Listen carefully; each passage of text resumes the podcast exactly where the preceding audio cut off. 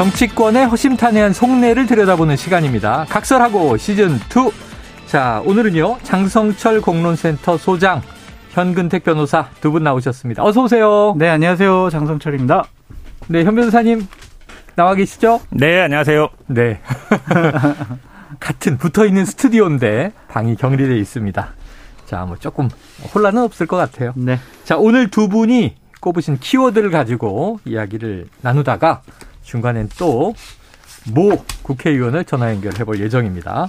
아, 먼저 두 분이 꼽으신 키워드는요. 현근택 변호사 맹탕 기자회견 또 장성철 소장께서는 당헌 80조 꼼수 개정 네, 이렇게 꼽아 오셨네요. 네. 자, 현 변호사님 키워드로 먼저 문을 열어보죠. 맹탕 기자회견 어제 윤석열 대통령 취임 100일 기자회견을 언급하시는 것 같은데 맞습니까? 그렇죠. 어제 뭐 100일 기자회견이라 그래서 되게 기대가 굉장히 많았거든요. 네. 왜냐하면 그동안 뭐 출근길 문답도 여러 번 했었지만 네. 그 당시에 는 좀 시간이 짧고 이러다 보니까 음. 구체적인 어떤 질문 이런 거에 답변을 많이 못하지 않겠느냐 이러면서 좀 곤란한 질문이라든지 음. 아니면은 최근에 이제 이슈가 되고 있는 질문들에 대한 답변이 있지 않겠느냐 네. 예상을 많이 했는데 완전히 예상이 빗나가는 이제 그런 답변이 됐죠. 왜냐하면 사실은 이제 뭐, 뭐 지지율이 왜 낮은지라든지 아니면 예를 들어서 뭐 인적 쇄신 할 거냐라든지 음. 아니면 뭐 이준석과 관련된 거 어떻게 할 거냐라든지 음. 뭐 김건희 여사와 관련된 건 아예 질문도 안 나왔고 네. 그러다 보니까 사실은 뭐 어제 기자회견을 왜 했느냐. 음. 그러니까 원래 사람들이 뭐 그래도 기대가 좀 있었던 것 같은데 네네.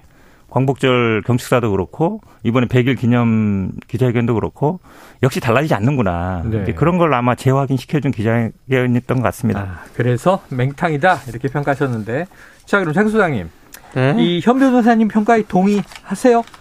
아니, 현 변호사님이 맹탕 기자회견이라고 하면 네. 저는 아니다. 매운탕 기자회견이다. 아 매, 매운탕. 네, 충실하다라고 충실하다. 얘기를 해야 되는데 아, 참 네. 공감해요. 아 공감이에요? 네. 왜냐면은 국민들이 듣고 싶어 했던 얘기들이 네네네. 있잖아요. 이준석 대표에 대해서는 어떻게 생각하고 어떻게 하실 거예요? 어. 김건희 여사 관련해서는 어떤 입장이세요? 음. 인적 쇄신에 대해서는 어떻게 하실 거예요? 음. 세 가지 중요한 화두에 대해서 네. 원론적이거나 회피하는 말씀만 하셨거든요. 네네. 그래서 국민들이 듣기에 또 저 같은 사람이 듣기에는 내용이 없지 않았느냐라는 좀 생각이 네네. 들어요. 근데 놀란 거는 있어요. 어 예. 와 윤석열 정권 100일 동안 정말 많은 일을 하셨구나. 음. 엄청난 일을 네. 하셨구나. 처음에 21분인가요? 네네. 20분 동안. 20분 동안은 모두 본인이 뭐 그동안 해왔던 일에 대해서 음. 뭐 민주당은 자화자찬이라고 하지만 네네. 여러 가지 성과에 대해서 얘기하셨잖아요. 그래서 뭐 규제 개혁 140건 네. 음. 의미 있는 일들을 많이 하셨구나라는 생각이 들었는데 네네. 어쨌든 저러한 기자회견의 하이라이트는 일문일답이잖아요. 그렇죠. 그래서 기자들의 묻는 것에 조금 답변이 네네. 좀 부족했다라고 볼 수밖에 없습니다. 그렇겠다. 자, 저는 저는 그거도 네네. 동의하지 않아요. 아, 동의하지 왜냐하면 사실은 이제 네. 기자회견이라는 게 아시겠지만 예전에 대통령들도 뭐 기자회견 하면 간단하게 뭐 기자회견의 취지라든지 음. 오늘 뭐 이렇게 이렇게 하겠습니다라든지 뭐 이런 정도 설명하지 네네. 정책 홍보는 다른 시간에 하면 돼요. 어. 기자회견식을 할 필요 없고 네. 어제 정책 홍보도 보면 대부분 뭐 민주당 정부에서 했던 거 반대로 네네. 탈원전 잘했다 뭐 어. 그런 거잖아요. 그 가장 소주성 논란 폐지했다. 소주성 폐지했다. 아니 그거는 선거 때 다 한 거예요 이미. 네네. 그러니까 충분히 다 예상되던 거고 음. 어제 가장 논란이 됐던 게 이제 부동산 전세값 안정시켰다 이거잖아요. 아, 네네. 근데 그거를 본인 왜냐하면 대통령 취임하기 전부터 하락세였어요. 아. 전 세계적인 뭐 금리 인상이라든지 이런 것 네네. 때문에 한 것이라서 만약에 그렇게 말씀하시면 지금 금리 인상도 성과고 어. 다 그렇게 얘기해야 되는 거예요. 지금 네. 인플레도 성과고 다 얘기해야 되는 고물가도 건데. 성과입니까? 아 그렇죠. 근데 그런 거 얘기할 때는 외부 요인이라 그러고 지금 그런 것 때문에 지금 집값이 어찌 보면 하락 국면인데 음. 오히려 그거를 어떻게 성과로. 해결할지 아니면 그거에 대한 대책 예를 들어 음. 금리가 올라서 연끌하신 분들이 이게 뭐, 뭐 이자가 높다 보니까 굉장히 어려움을 겪고 있는데 네. 이걸 어떻게 하겠다 이렇게 나와야 대통령다운 것이지 어. 아니 당연히 아는 이미 벌어진 현상에 대해서 그것도 성과라고 자화자찬하면 네.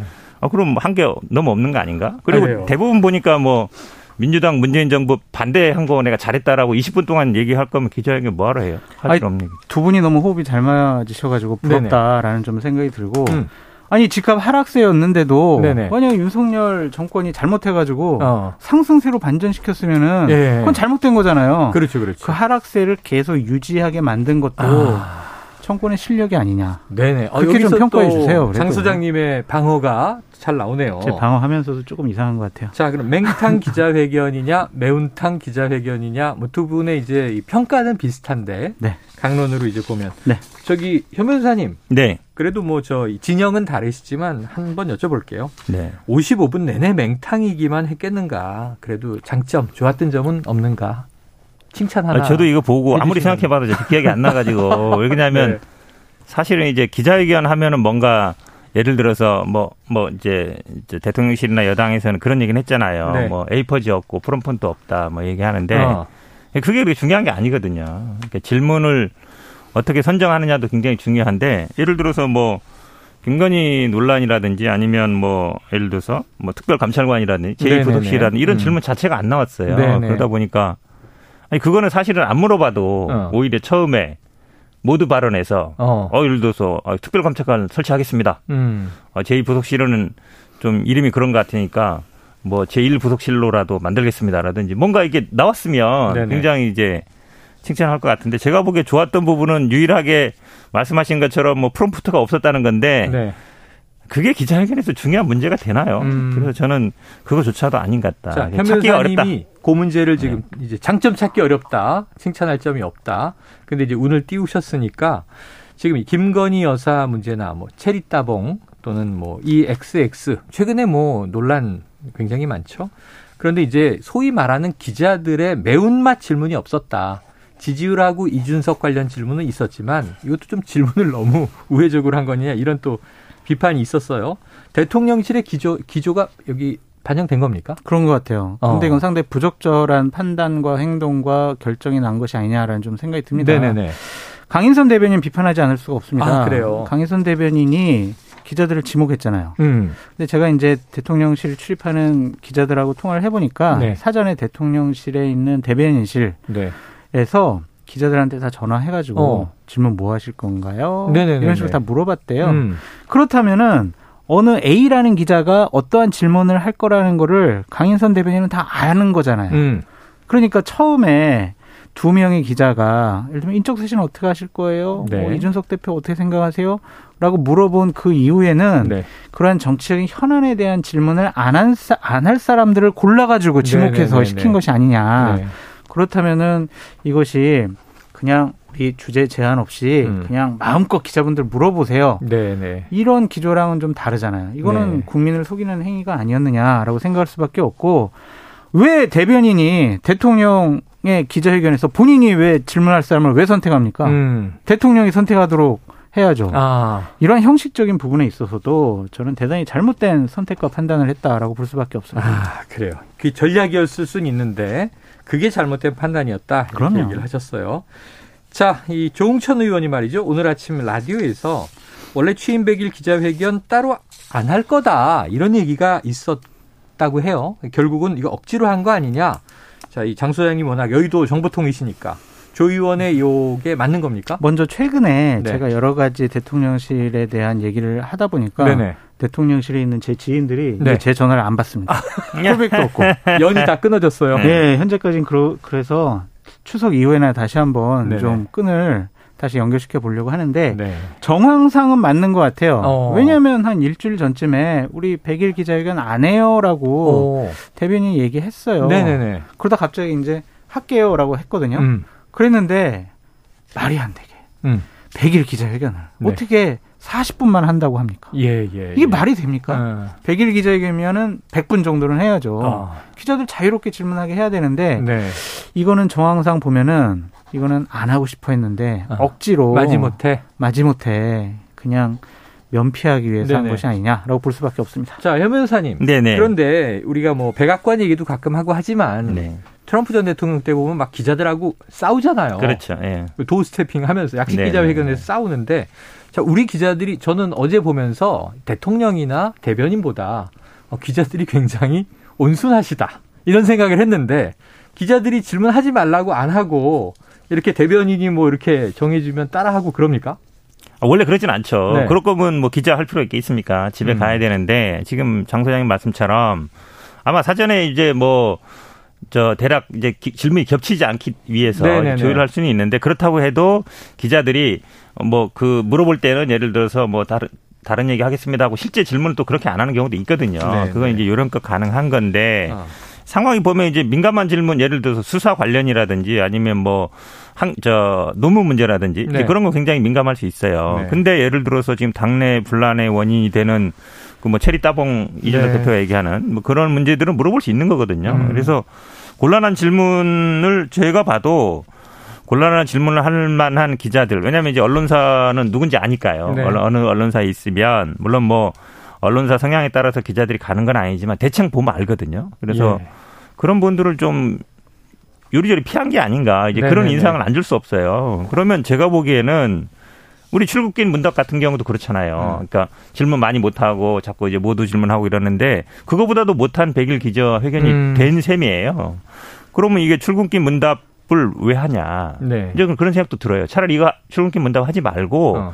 그냥 100일 기자회견이나 예전처럼 1주년 기자회견이나 이럴 때 있을 때만 네네. 다만 충실하게, 충실하게. 뭐 1시간, 2시간 정도 충실하게 이렇게 하는 게 맞지. 네. 출국기 문답에는 어 뭐 이렇게 잘하고 있다 그러는데 100일 기자회견은 그보다 못한 거 하고 있으면 음. 제가 보기에 뭐 기자회견을 출국기 문답 할 필요 있어요? 저는 네. 안 하는 게 나은 것 같아요. 그래요. 자, 오늘 아까 오전에 저희가 일부에서 다뤘는데 연합뉴스 속보가 대통령실 개편한다 이런 소식이 들어왔어요. 네. 어제 기자회견에서만 해도 뭐 인적쇄신 얘기가 속 시원하게 음. 없어서 하는 거야 안 하는 거야 소폭이야 대폭이야 뭐 그랬는데 지금 이제 이 실을 하나 더 늘려서 네. 삼실 체제로 간다. 네. 정책 수석을 신설한다. 네. 삼실장 칠수석 체제다. 네. 그럼 이게 이른바 좀 인적 쇄신의 대안으로 대통령실 개편이 바람직하게 되는 겁니까? 아니죠. 아, 이거는 아닙니까? 보완과 보충이라고 볼 수밖에 없고 네네. 지금 상당히 정책적으로 혼선이 많았다라고 지적을 많이 받지 않았습니까? 네, 그랬죠. 그러니까 네. 정책 실장 예전엔 정책 실장이었는데 이제 네. 정책 수석을 두겠다는 거는 아주 잘한 선택이 네네. 있다라는 좀 생각이 들고 결국에는 김은혜 의원이 음. 이제 홍보 수석 겸 대변인을 맡기로 됐다라는 어. 이제 좀 얘기가 있어요. 네네. 그래서 홍보수 현재의 최영범 홍보수석은 특보로 간다. 특보로 가고 강인선 대변인은 외신 대변인으로 간다. 네. 그래서 일단은 홍보와 공보 라인은 김은혜 전 의원 체제로 음. 완전히 뭐 단독 체제로 하겠다라고 네네. 이렇게 결정한 것 같은데 이것은 저는 적절한 인사라고 보여집니다. 아, 그래요. 김은혜 의원에 대한 비판은 있을 수 있죠. 네. 사람이 그렇게 없어? 돌려막기 아니야? 이런 음. 비판이 있을 수 있어요. 어, 기본적으로 대선 때 대변인을 했다가 네. 인수위 때 대변인을 했다가 네. 경기도지사 시켰다가 어. 다시 지금 대통령실 대변인 네네네. 시키고 있어요. 경기도지사 후보. 네. 음. 그러니까 이게 참 인적 풀이 되게 협소한 거 아니냐라는 비판을 받을 수는 있지만 네. 김은혜 의원만큼 현재 국민의힘 계열에서 홍보나 대변인 역할을 제대로 잘할 수 있는 사람은 없다. 없다. 그래서 적절한 인사로 보인다라고 말씀드립니다. 그래요. 자, 현무 여사님. 그런데 네. 이게 어찌 보면 이렇게 이 대통령실 개편 얘기가 나왔으면 그동안 논란이 제일 많았던 게 제2부속실을 부활시켜라 뭐 아니면 적어도 여사 관리팀 정도는 공식화해라 이런 얘기가 있었는데 그게 없고 그다음에 다시 축소됐던 대통령실이 좀 늘어나는 느낌인데 민정수석실은 그냥 없이 가는 거고 어떻게 보십니까? 아니 뭐 사실은 뭐 이 얘기는 하도 많이 해가지고요. 더 하고 싶지는 않은데. 좋은 얘기를 해주세요. 어쨌든 뭐 지금 말씀처럼 정책 수석실을 만드는 건 맞다고 봐요. 아, 맞다. 왜냐하면 정책을 조율하는 데가 있어야 되는 거거든요. 네네. 지금 당도 제대로 안 들어가고 있으니까 그러니까 뭐 애초에 뭐 30% 줄였다라는 것 자체에 대해서 제가 보기에는 의미가 없는 얘기인 것 같고 네. 이 홍보수석이나 대변인도 뭐 김은혜 대변인이 그나마 역할을 했으니까 할 것 같은데 네. 뭐 당연히 이제 뭐 김건희 여사 관리 조직이라든지 특별감찰관이라든지 그런 부분 당연히 얘기가 안 나올 수 없는 것이고 음. 근데 저는 그렇게 봐요. 결국은 이제 검사 출신 6인방 그다음에 지인들 있잖아요. 네. 어디 뭐 황 사장 아들 뭐 어디 우 사장 아들 이런 분들 또 대여섯 분 되거든요. 그런 분들 제가 보기에 정리하지 못하면 어. 이 인적 쇄신이 큰 의미가 없다라고 봅니다. 아. 왜 그러냐면 이분들은 다 사적으로 친한 분들이에요. 네네. 뭐 작은 아버지라 얘기도 하고 작은 엄마라 네, 하기도 네, 하고 네. 가깝잖아요. 삼촌이라고도 하기도 하고. 그 위에 뭐 비서관 수석 있어도 그분들은 잠시 아는 사이고 음. 훨씬 더 가까운 사람이 많은 거예요. 그러니까 사적 관계가 훨씬 더 영향력을 미치고 있다는 거죠. 네. 그럼 공조직을 아무리 사람들 바꿔도 그 사람들이 힘을 쓸 수 있겠어요? 음. 그래서 저는 오히려 물론 이런 분들 뭐 당연히 홍보수석이라든지 뭐 정책실을 만드는 것도 맞지만 네. 검찰 출신 측근 지인들을 물려야 된다. 정리한다. 예. 그래야 제가 보기에 공조직이 돌아간다고 그래. 봅니다. 근데 저기 잠깐만 반박을 하면 네네, 반박. 현 변호사님 얘기한 반만 제가 동의하고 반은 어. 반박을 하고 네. 싶은 게 사적인 인연을 가진 사람들을 통해서 대통령실의 의견이 좌우가 될 수가 있다. 음. 아니 8급하고 9급 행정 요원들이에요. 네네네. 그 친구들 때문에 대통령실의 논의가 네네. 그 친구들의 의도대로 주도하에 이루어진다라고 보기에는 어렵다. 상당히 무리가 있고 공세를 위한 공세 아닙니까, 현 변호사님? 아니 네? 저 사석에서 뭐 지금 뭐 삼촌 작은 아버지 네. 뭐 이런 사람들이 그리고 검찰 출신은 다 뭐 형님 이러는데 음. 뭐 이런 분들이 더 영향이 있겠어요? 아니면 그래요. 어느 날 갑자기 딱 오신 뭐 저 의원 출신이든 아니면 관료 출신 비서관 수석들이 영향이 있겠어요? 그건 안 봐도 비디오 아니에요. 근데 김은혜 이제 수석이 가면은 음. 또뭐 이런 분들 얘기 듣겠습니까? 그래요. 자, 장 소장님의 지금은 연이 끊어졌다는 대통령실의 정보원들이 있을 수도 있기 때문에 우리가 거기에 대해서는 더 언급하지 않고 다음 이슈로 넘어가겠습니다. 자, 두 번째 키워드. 장성철 소장께서 꼽으신 당헌 80조 꼼수 개정 민주당 어제도 또 속보로 결정이 나와서 민주당 이래서야 되겠습니까? 개정한다 그랬다가 유지한다 그랬다가 꼼수입니다. 아 꼼수다. 국민들께서 눈을 부릅뜨고 민주당이 허튼 짓을 안 하도록 네. 계속 감시해야 된다라고 말씀을 아, 드립니다. 오랜만에 언성을 높이시네요. 네. 당헌 80조 꼼수 개정 네. 이거는 정말 상당히 문제다라고 볼 수밖에 없습니다. 음, 결국은 그 많이들 이야기하는 방탄용이다 이렇게 보시는 거예요? 통편용이라고 볼 수밖에 없죠. 그래서 이제 어 이, 이재명 이제 당 대표가 되시겠죠. 음. 그분이 이제 개항을 출마하면서 방탄복 하나 입고 네네. 또 이제 또 당 대표 됨으로써 네. 한겹더 입고 아니 근데 또 80조를 80조 고치면서 유지한다는 거잖아요. 고치려고 하다가 유지한다. 기본적으로 80조의 1항과 3항이 있는데 음. 네네네. 좋아 1항은 우리가 유지. 하도 비판 많으니까 그냥 가만히 둘게. 어. 하지만 3항을 통해서 구제할 수 있는 수단을 만들겠어. 네네. 이렇게 보여집니다. 대략 이제 음. 애청자 여러분들께 말씀을 드리면 민주당 당원 80조 제3항 같은 음. 경우에는 정치 탄압 등 부당한 이유가 있다고 인정되는 경우에는 중앙당 윤리심판원의 의결을 거쳐 음. 징계 처분을 취소 또는 정지할 수 있다라고 네.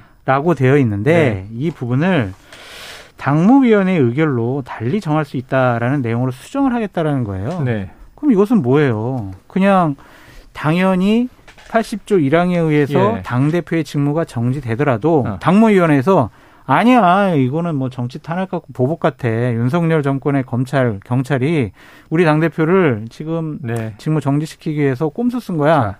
그러니까 아 이거는 안 돼. 자기들이 결정하겠다는 거 아니에요. 여기서, 여기서 눈 가리고 아웅이에요. 지금 우상호 비대위원장은 오늘 아침에 자 의원들의 반발이 없다 나름의 이제 절충안이다 이렇게 얘기를 했는데 그동안 당헌 80조의 유지를 또 주장해 오신 민주당 내 의원도 있습니다. 자, 김종민 더불어민주당 의원을 직접 연결해서 입장과 당내 분위기를 들어보도록 하죠. 자 김종민 의원님 안녕하세요.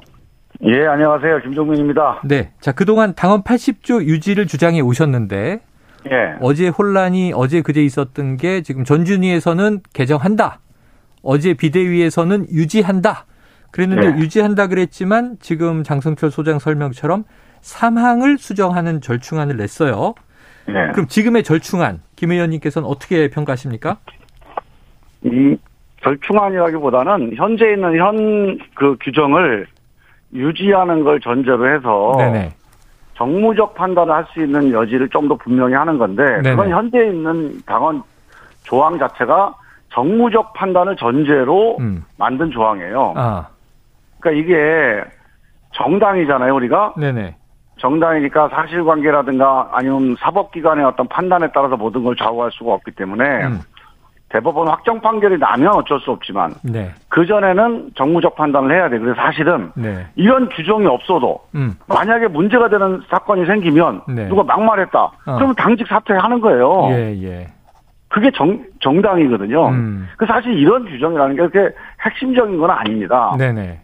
그래서 이제 국민들이 야 저거 문제다 싶으면 그 정당은 규정 없어도 사퇴도 하고 그만두기도 하고 일하다가 중단하기도 하고 하는 게 네. 당연한 일이죠. 네네. 그래서 저는 사실은 이 당원 규정은 국민들한테 우리가 좀 엄격해지겠다라고 하는 음. 우리 의지와 결의를 보여주는 거지. 네. 이 조항 하나 가지고 뭐 정당이나 정치인의 뭐 운명이 좌우되고 이건 아니에요. 이건 아. 잘못된 얘기고요. 그래서 저는 현재 있는 조항 자체가 우리가 기소될 정도로 뭐 문제가 있다. 음. 그러면은 뭐 국회의원 그만두거나 정치 그만두라는 얘기가 아니고 네. 당직을 내려놓겠다. 이거 국민들한테 예, 예. 우리가 이 문제에 대해서는 한번 국민들한테 투명하게 한번 판단을 받아보겠다. 이런 네네. 의지를 얘기한 거죠. 네. 근데 이 지금 조항에서도 음. 이 정무적 판단의 여지가 있어요. 네네. 그래서 재량 조항이거든요. 지금 그러니까 예, 예. 당 지도부가 아 이거는 좀 정치 탄압이다. 그러면은 달리 판단할 수가 있는 건데 음. 그 판단의 주체를 윤리심판원이라고 하는 사실 판단을 하는데 여기는 네네. 그 사실 판단보다는 조금 더 정무적? 정무적 판단, 네. 당원들의 판단, 또 국민의 민심 이런 걸 종합적으로 판단하는 음. 그런 절차가 필요하다고 해서 당무위의 판단으로 조정한 건데 저는 합리적이라고 봅니다. 아, 합리적이다. 잘 됐다. 네. 일항은 유지가 되고. 네. 자, 그런데 이제 우상호 비대위원장이요. 지금 이 당헌 80조 사망 수정에 대해서 당내 네. 반발 없다. 이렇게 얘기를 했는데 그런데 이제 친명계로 분류되는 박찬대 최고위원 후보나 또 안규백 네. 전준 위원장 네. 이번 절충안에 대해서 또 공개적으로 반대 목소리를 이미 냈거든요. 당내 네. 분위기가 실제로는 어떻습니까? 뭐 매사에 네. 우리가 뭐 노동당도 아니고 네. 만장일치로 갈 수 있으니까 네. 항상 모든 사안에 대해서는 찬반 내지는 이견이 있는 게그 정상이에요. 아, 네네. 그런데 문제는 이제 당 지도부가 궁극적으로 민심을 중심에 놓고 어떤 결정을 할 거냐 하는 건 그 지도부의 리더십이죠. 네네. 책임이죠. 그런 점에서는 이제 어, 지도부에서는 현행 유지로 결론을 낸 건데 네. 거기에 대해서 자기 의견이 뭐 반영이 안 돼서 불만이 있거나 또는 뭐 이견이 있는 분 당연히 있는 거죠. 뭐. 네, 그래요. 자, 지금 의결된 당헌 개중, 개정안 내일은 당무위 그리고 24일 중앙위원회 의결을 거쳐야 끝납니다. 그러니까 전준위에서는 일항 바꾼다. 네. 그러다가 비대위에서는 유지한다. 사망을 네. 조금 바꾼다. 그러면 이제 앞으로 남은 당무위와 중앙위는 뭐 뒤집힐 가능성 없다고 보십니까? 아니요. 그것도 하나의 중요한 의결 절차이기 때문에 네네. 변경될 가능성은 분명히 있죠. 네네. 그런데 문제는 제가 보기에는 애초에 이 논의 자체가 별로 필요가 없는 논의였던 게 아, 현행 규정 자체가 정무적 판단이 가능한 규정이에요. 네네네. 어떻게 정당이 무슨 사실관계 하나나 검찰 기소 하나 갖고 모든 결정을 합니까? 예, 예.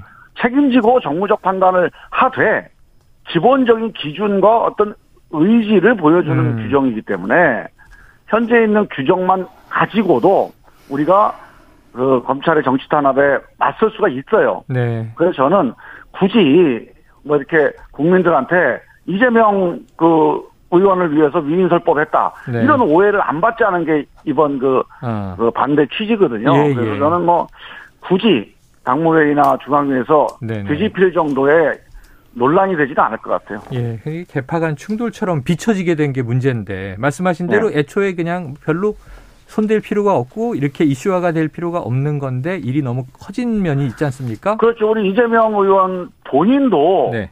전혀 뭐 이거 문제가 없다 이렇게 얘기를 계속 하시고 네네네. 정성호 의원이라고 이재명 의원하고 가까운 분이 있잖아요. 네네. 그렇죠. 그분도 여러 번 얘기한 게 이거는 재량 조항이라서 어. 고칠 필요가 없다 여러 번 얘기해요. 저는 뭐 전적으로 맞는 얘기입니다. 그게. 네. 그런데 지금 또 청원을 한다는 거잖아요. 바꿔달라고. 아, 그러니까 이제 그렇게 판단하는 분도 있죠. 네네네. 아 이건 안 바꾸면 큰일 나겠다. 예. 그런데 이제 이거 당 절차를 통해서 결정이 나면 한번 지켜보면 되잖아요. 네. 검찰이 정치 탄압을 하는데 음. 정치 탄압을 하는데 우리 당직자들 우리 정치인을 내줄 당이 어디가 있습니까? 근데 만약에 정말 이건 국민들이 보기에 저거는 문제가 있는 사안인데 네. 정치적으로 자기들이 뭐 방어한다, 내로남불한다. 그러면 또 그건 못 버티는 거예요. 네. 그래서 그거는 민심이 어떻게 판단하느냐의 문제지. 음. 뭐 우리가 조항 하나 가지고 있다고 뭐 정치인을 지키고 못 지키고 하는 네. 게 아닙니다. 네, 알겠습니다, 의원님. 네, 전반적으로 이해가 충분히 되- 됐습니다. 바쁘시니까요. 오늘 여기까지 네. 정리하죠. 말씀 고맙습니다. 예, 감사합니다. 예, 자, 지금까지 더불어민주당 김종민 의원이었습니다. 자, 지금 보니까요. 이게 그렇게 큰 문제가 아닌데 너무 부각이 돼버렸다. 이 조항 때문에 뭐 민주당이 정치 탄압을 막고 못 막고 또 당내 윤리를 유지하고 못하고 하는 거 아니다. 이런 취지예요. 지금 뭐 절충안 괜찮다. 그러면은 현 변호사님 네. 동의하십니까 대체로? 뭐 저는 조금 의견이 다른데요. 아, 이게 사실은, 달라요? 예, 왜냐하면 이게 논란이 커지는 거는 우리 장성철 소장님이 공헌을 많이 하셨고, 아하. 예, 거기에 배경에는 당연히 예. 국민의힘이 당 대표를 징계하는 상황이 돼서 초유의 일이 벌어졌죠. 그렇죠. 음. 그러니까 지금 국민의힘도 보면은 비슷한 규정이 있어요. 음. 근데 거기는 이제 범죄가 자세하게 돼 있고 그렇더라고요. 거기도 동시에 이제 정지되는 거 있는데 네네. 사망 같은 게 어떻게 돼 있냐면 이제 당 대표가 하게 돼 있어요. 거기는. 어. 그러다 보니까 이제 이준석 대표 징계했을 때도 어, 본인 징계 받았는데 본인 이거를 취소시키나 뭐 이런 네, 문제가 있었잖아요. 네, 네, 네. 그런 거라 제가 보기에는 뭐 음. 예, 뭐 제가 제 생각에는 당무위보다는 이제 최고위가 더 나을 것 같은데 아무튼 음. 이제 논란이 있는 건데 이게 당초에 예정 안 하던 거거든요. 네. 당 대표가 징계를 받는다는 이런 거는 물론 지금 말씀처럼 음. 뭐 당연히 뭐 정, 정무적 판단을 하죠. 당이라는 음. 데가 뭐 법 규정대로 그 것만 하는 건 아니거든요. 그러니까 근데 이제 이 법이 해결 못 하는 거를 처리하기 위해서 정치가 있는 거잖아요. 그렇죠. 근데 이제 문제는 그거죠. 기소와 동시에 정지할 수 있고가 아니고 네. 정지하고라고 돼 있어요. 어. 두당 다 마찬가지거든요. 아, 그러니까 기소하면 정지하게 돼 있는 거예요. 자동으로. 그렇죠. 자동으로. 그러니까 예를 들어 판단 여지가 들어가게 음. 절차할 수 있고 그거를 뭐 윤리 심판에 결정한다. 이랬으면 문제 안 음. 돼요. 근데 그렇게 안 돼 있는 거라서 좀 재량 여지를 남겨둘 필요가 있는 것 같고요. 저는 뭐 당무이나 중앙에서 바뀔 가능성도 있다고 봅니다. 아, 그래요. 왜냐하면 지난번에 전대를 할 때도 네. 전준위에서 했던 게 비대위에서 바뀌고 비대위 갔다가 또 당무에서 수정하고 이랬어 있었거든요. 네. 근데 이게 당내 당내에서 논란이 완전히 제가 보기에 끝나지 않았습니다. 네네. 그래서 제가 보기엔 뭐 바뀔 여지는 있는 것 같고, 근데 이거는 뭐 필요한 논쟁이라고 봅니다. 음. 왜냐하면 지금처럼 야당이고 물론 이걸 뭐 만든 게 뭐 문재인 대통령이 그렇죠. 대표 때 만들긴 어. 혁신안으로 만들긴 했지만 뭐 그때 검찰을 믿고 지금 못 믿냐 그게 아니고요. 지금은 음. 아시겠지만 윤석열 대통령 검찰총장 출신, 그 밑에 법무부 장관 한동훈, 그 이상민 장관도 지금 검찰국 경찰국 만들고 있죠. 음. 지금 어쨌든 수사도 보면은 지금 뭐 저 국정원장이라든지 압수수색 하고 있잖아요. 네. 그게 당연히 이제 뭐 지금 야당 정치인을 향할 거는 눈, 불을 보도 뻔하기 때문에 네. 그리고 예전에 조국 장관 기소할 때 보세요. 어. 기소할 생각이면 소환도 안 하고 그냥 기소해요. 음. 나중에 뭐 수사하는 건 나중에 문제고 네. 그런 부분 위험성이 있기 때문에 실제로 윤석열 검찰총장 때 그랬고 그래서 이거는 제가 보기에 당내 아직 논란은 끝나지 않은 것 같습니다. 끝나지 않았다. 자, 혹시 장 소장님 이 이슈를 부각시킨 핵심 인물로 지목이 되셨어요. 반론 있으십니까? 김종민 의원의 상황 인식에 대해서 네. 상당히 좀 유감스럽고 어. 걱정이 된다라고 말씀드릴 수밖에 없습니다. 네네. 민주당의 당원을 갖고 상징적인 규정이다, 원론적인 규정이다. 음. 이것은 우리가 정무적인 판단으로 바꿀 수 있는 규정이다. 네. 거의 뭐 아무것도 아니다라는 식으로 얘기하시는 네네네. 거는 말씀을 좀 잘못하신 것이 아니냐라는 좀 생각이 듭니다. 아하. 이 당원 80조요. 2015년도에 문재인 당대표께서 본인이 정치 개혁, 정치 혁신 차원에서 음. 도입한 규정이거든요. 네네. 그것을 지금 되돌리려고 한다. 조금이라도 좀 수정을 해서 특정인을 위해서 당원 내 규정을 고친다라는 인식을 음. 인상을 주는 것 자체가 네네. 대단히 부적절한 행동을 하고 있는데 이것은 그냥 상징적인 규정이다라고 말씀하시는 게 민주당 의원들께서 자꾸 저렇게 판단을 하시게 되면 국민의 눈높이와 맞지 않는 그러한 판단을 하고 있다라고 볼 수밖에 없습니다.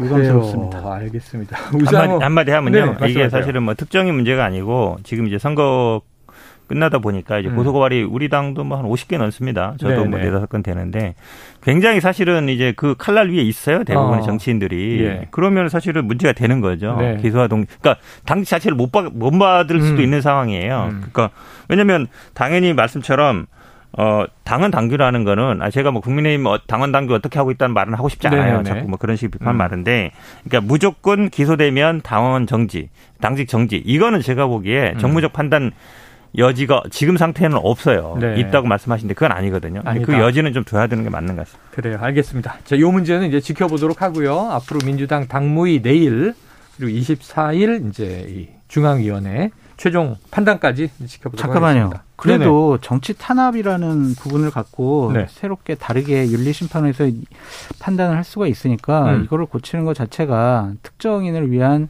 수정이다라고 볼 수밖에 없고. 어.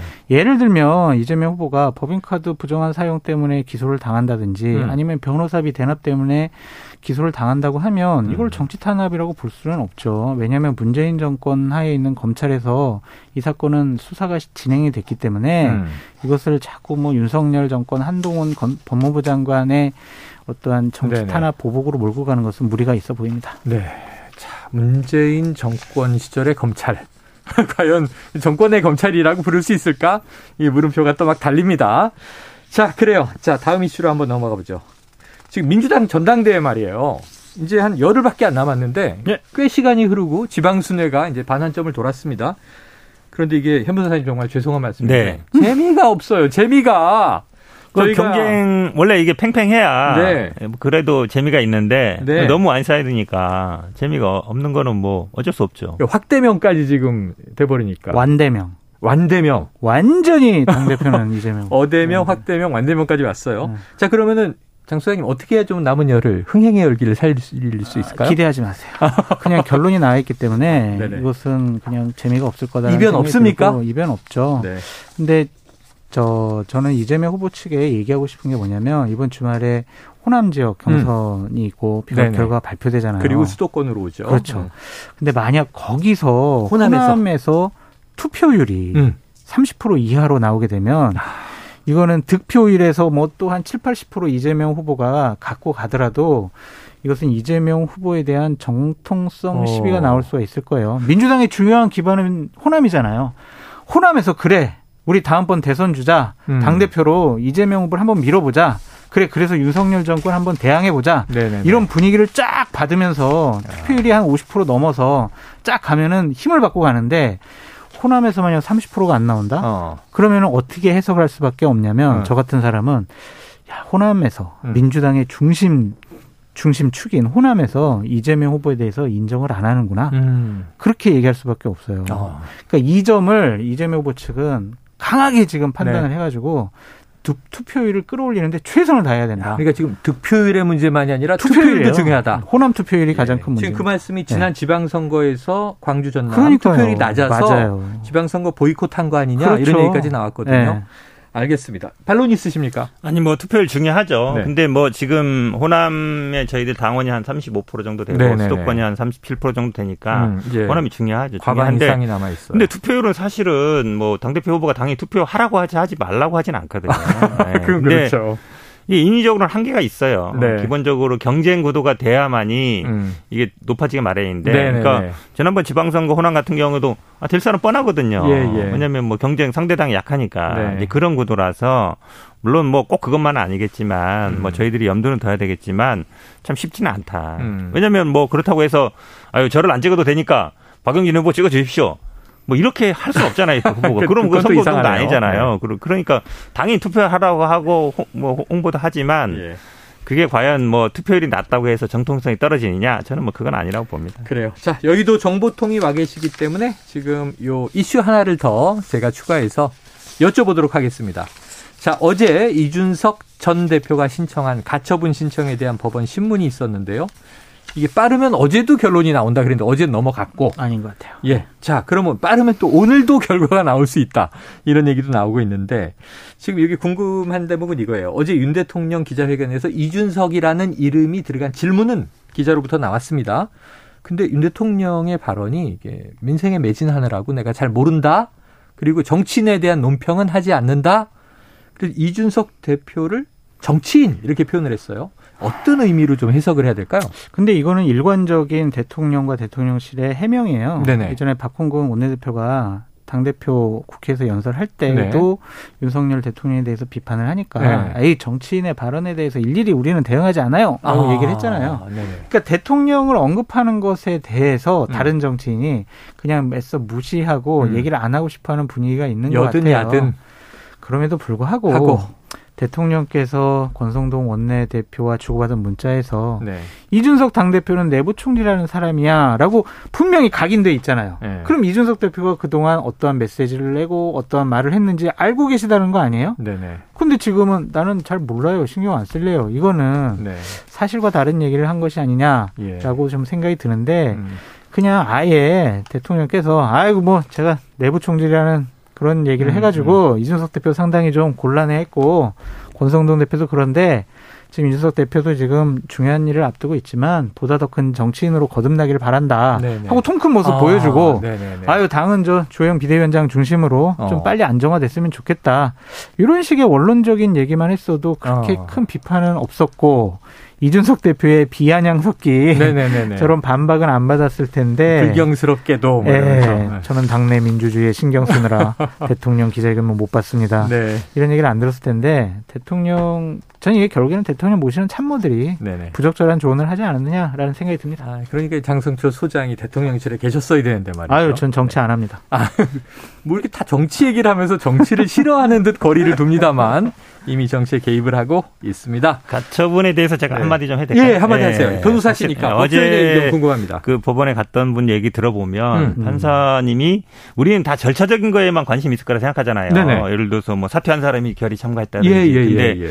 최고의 결의가 아니라도 뭐 4분의 1 이상 제적위원이 하면은 중앙 상임 저 정국이 할수 네네네. 있다. 그래서 하자 치유됐다느니 뭐 ARS 안 된다는 했는데 음. 오히려 비상 상황이냐 아니냐 아. 그 부분에 대한 질문이 많았다 그래요. 야, 그게 중요하죠. 네, 네. 왜 그러냐면 근데 그게 내용에 대한 거잖아요. 네네. 절차적인 문제는 지금 조영 비대위원장도 판사 출신이기 때문에 네네. 설령 인용이 돼도 다시 절차를 밟아버리면 돼요. 어, 치유돼 치유할 수 있다. 그렇죠, 그렇죠. 어, 근데 설령 인용돼도 절차를 다시 진행하면 되기 때문에 그거는 이제 뭐 대부분 법률가들이 알고 있는데 만약에 이게 비상 상황이냐 아니냐 이게 내용의 문제잖아요. 네. 근데 뭐 우리가 계속 다퉜지만 결국은 뭐 고리되거나 기능 상실이냐 이제 등이라 돼 있지만 어. 등이 모든 거를 다 해준, 해결해 주는 건 아니니까 네네네. 그러면서 이분이 이제 헌법에 굉장히 관심이 많은 부분인데 네. 헌법을 규정해 보면 정당 설립은 자유라고 돼 있는데 네. 정당 운영의 자유 뭐 이런 거는 헌법 규정에는 없어요. 네. 그다음에 헌법에는 또 뭐가 있냐면 목적과 조직과 활동이 민주적이어야 된다는 게 있어요. 네네네. 결국은 정당의 목 조직과 활동이 민주적이냐 아하. 아니면 정당 운영이 자율적이냐 네. 그두 개가 충돌하는 건데 음. 헌법 규정을 냉정히 보면 정당 운영의 자유는 없어요. 음. 설립의 자유라는 규정이 네네네. 있거든요. 그래서 결국은 이분도 헌법을 중시 여기는 분이고 또 아. 원래 또 그랬습니다. 그러니까 질문이 많다는 얘기는 그거에 관심이 많다는 얘기잖아요. 네네네. 그리고 만약에 이거를 기각할 때는 간단해요. 정당 활동이라든지 이런 거에 대한 뭐 지됐다 이렇게 볼 수 있는데 우리 저 형사 재판도 그렇거든요. 음. 유죄를 할 때는 간단해요. 음. 그냥 검찰이 공소장 쓴 거를 그대로 인정한다 해버리면 네네네. 되는데 무죄를 할 때는 그거를 하나하나 반박해야 되거든요. 어. 근데 지금 뭐 이게 긴급한 사안이니까 네네. 원래 뭐 어제 날 수도 있지만 원래 한 1, 2주 후에 납니다. 아, 그래요? 예, 금방 나지는 않는데 네네. 그래도 어제 재판정에 있던 사람들 얘기 들어보면 판사가 굉장히 적극적이다. 어. 이 문제에 대해서 더구나 비상 상황이냐 아니냐에 대해서 굉장히 관심이 많다는 거는 네. 이게 간단히 지금 뭐 국민의힘이 바라는 것처럼 절차하자 치유됐고 나중에 인용돼도 어 그냥 우리 하자를 다시 진행하면 된다로 네네네. 해결될 사항은 아닌 것 같아요. 야, 장 소장님, 만약에 이게 뭐 가능성은 지금은 지금은 반반이지만 법조인들은 야, 이게 인용 가능성이 낮아요 하시고 또 일각에서는 인용 가능성이 꽤 있어 높아지고 있어 이런 얘기도 하는데 판사 마음이죠. 만약 만약 인용되면 어떻게 됩니까? 난장판이죠, 국민의힘. 네. 비대위 해체됩니다. 아 그래요? 그래서 다시 권성동 치유하면 된다는데. 치유? 예. 무슨 치유를? 주호영 위원장은 뭐 만약에 문제 인용되더라도 그 문제로 지적된 것들을 바로 잡을 수 있다고 얘기를 하시더라고. 근데 어쨌든 비대위는 해체예요. 아 해체예요. 네, 비대위가 구성된 것에 대해서 음. 이것은 인용을 위법하다. 때문에 예. 비대위 출범에 대해서 이준석 대표가 네네. 소송을 건 거 아니겠습니까? 그렇죠. 비대위 해체되면은요 권성동 원내대표가 음. 다시 당 대표 직무대행 겸 당 대표 권한 대행이 돼요. 원래 그렇기로 했다가 지금 이 지경까지 온 거잖아요. 예, 이제 당 대표가 완전히 없으니까 권한 대행이 되겠네요. 네네. 권한 대행이 돼서 최고위원회를 아, 다시 거리 상황이 돼서 전국위원회를 열어서 남은 최고위원들 몇 분을 선출해야 되는 네네. 그러한 코미디 같은 상황이 발생할 수 있고 네. 하루 빨리 전당대회를 열어서 정통성 있는 지도부를 음. 구성하려고 하겠죠. 네, 알겠습니다. 자, 잠깐 보태면요. 예, 보태세요. 만약 인용되는데 지금 주호영 원내대표 얘기하는 거 저 하자 치유된다는 건. 절차 문제로 했을 경우. 예, 예. 그리고 지금 말씀처럼 권선동 대표가 직무대행하는 건 맞는데 음. 아, 권한대행은 아니고 예. 직무대행으로 복귀하는 없으니까. 거예요. 왜냐하면 이. 그 이준석 대표를 해임한 아. 비대위 전환 자체가 무효기 때문에 네네네. 이게 권성동 대표가 그냥 원래 자리로 돌아가는 거예요. 아하. 굉장히 재미있는 현상이 되는 거죠. 재밌는 일. 아, 이게 재밌다고 해야 되나요? 집권 여당이 지금 헌정사상 초유의 일을 겪고 있습니다. 근데 권선동 원내대표 네. 사퇴해야 된다는 여론이 높잖아요. 그렇습니다. 근데 다시 당 대표 직무대행 맡으면 어떻게 아, 되는 거예요? 높다고 봐야 되나요? 재신임을 의총에서는 일단 받았으니까. 아니 그렇지 않아도 근데 다시 책임지라는- 비대위 들어간 것도 지금 말이 네. 많은데 재심이도 재신임도 그런 게 뭐냐면 네. 115명 의원 중에 65명이 참석해서 네네. 거기서 과반수 좀 넘는 사람들이 30여 찬성했다는 명. 거예요. 음. 그러니까 대략 많아봤자 40명이란 말이에요. 그렇죠. 그러면 국민의 의원 중에 4, 3분의 1 정도만 네네. 재신임 한 거다라고 말씀드리고요. 저는 권성동 원내 대표가 음. 아마 이 법원에서 인용 결정이 나면 네. 본인 거취도 결정하지 않을까라는 생각이 듭니다. 그래요. 자, 그러면은 지금 이 지금 공세를 취하고 있는 게 이준석 전 대표 상황인데 네. 오늘 KBS 라디오 나와서 국민도 속고 나도 속았다 그랬어요. 하여튼 나날이 더 심해져요. 현 변호사님, 네. 이준석 대표와 좀 가까우시잖아요. 뭐, 그렇, 비서실장. 뭐, 우리 장 소장님 더 가까워요. 아, 그래요? 자, 그럼 현 변호사님께 먼저 네. 이준석 대표의 전략은 뭡니까?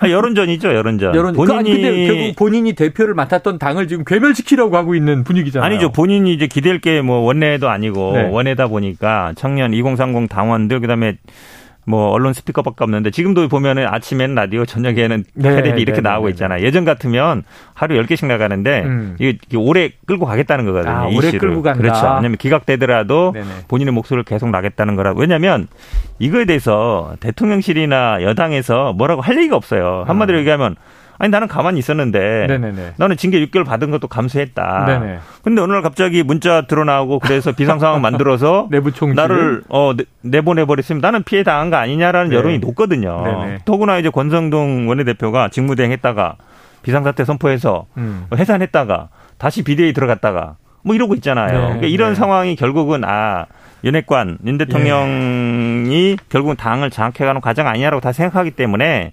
시간을 끌어도 본인한테 어느 정도 명분도 있고 정당성도 네. 있고 여론도 본인들 따라줄 거라 생각해서 언론 프레이와 어쨌든 당원 모집 이걸로 계속 가겠죠. 뭐. 아니 알겠습니다. 현 변호사님은 네.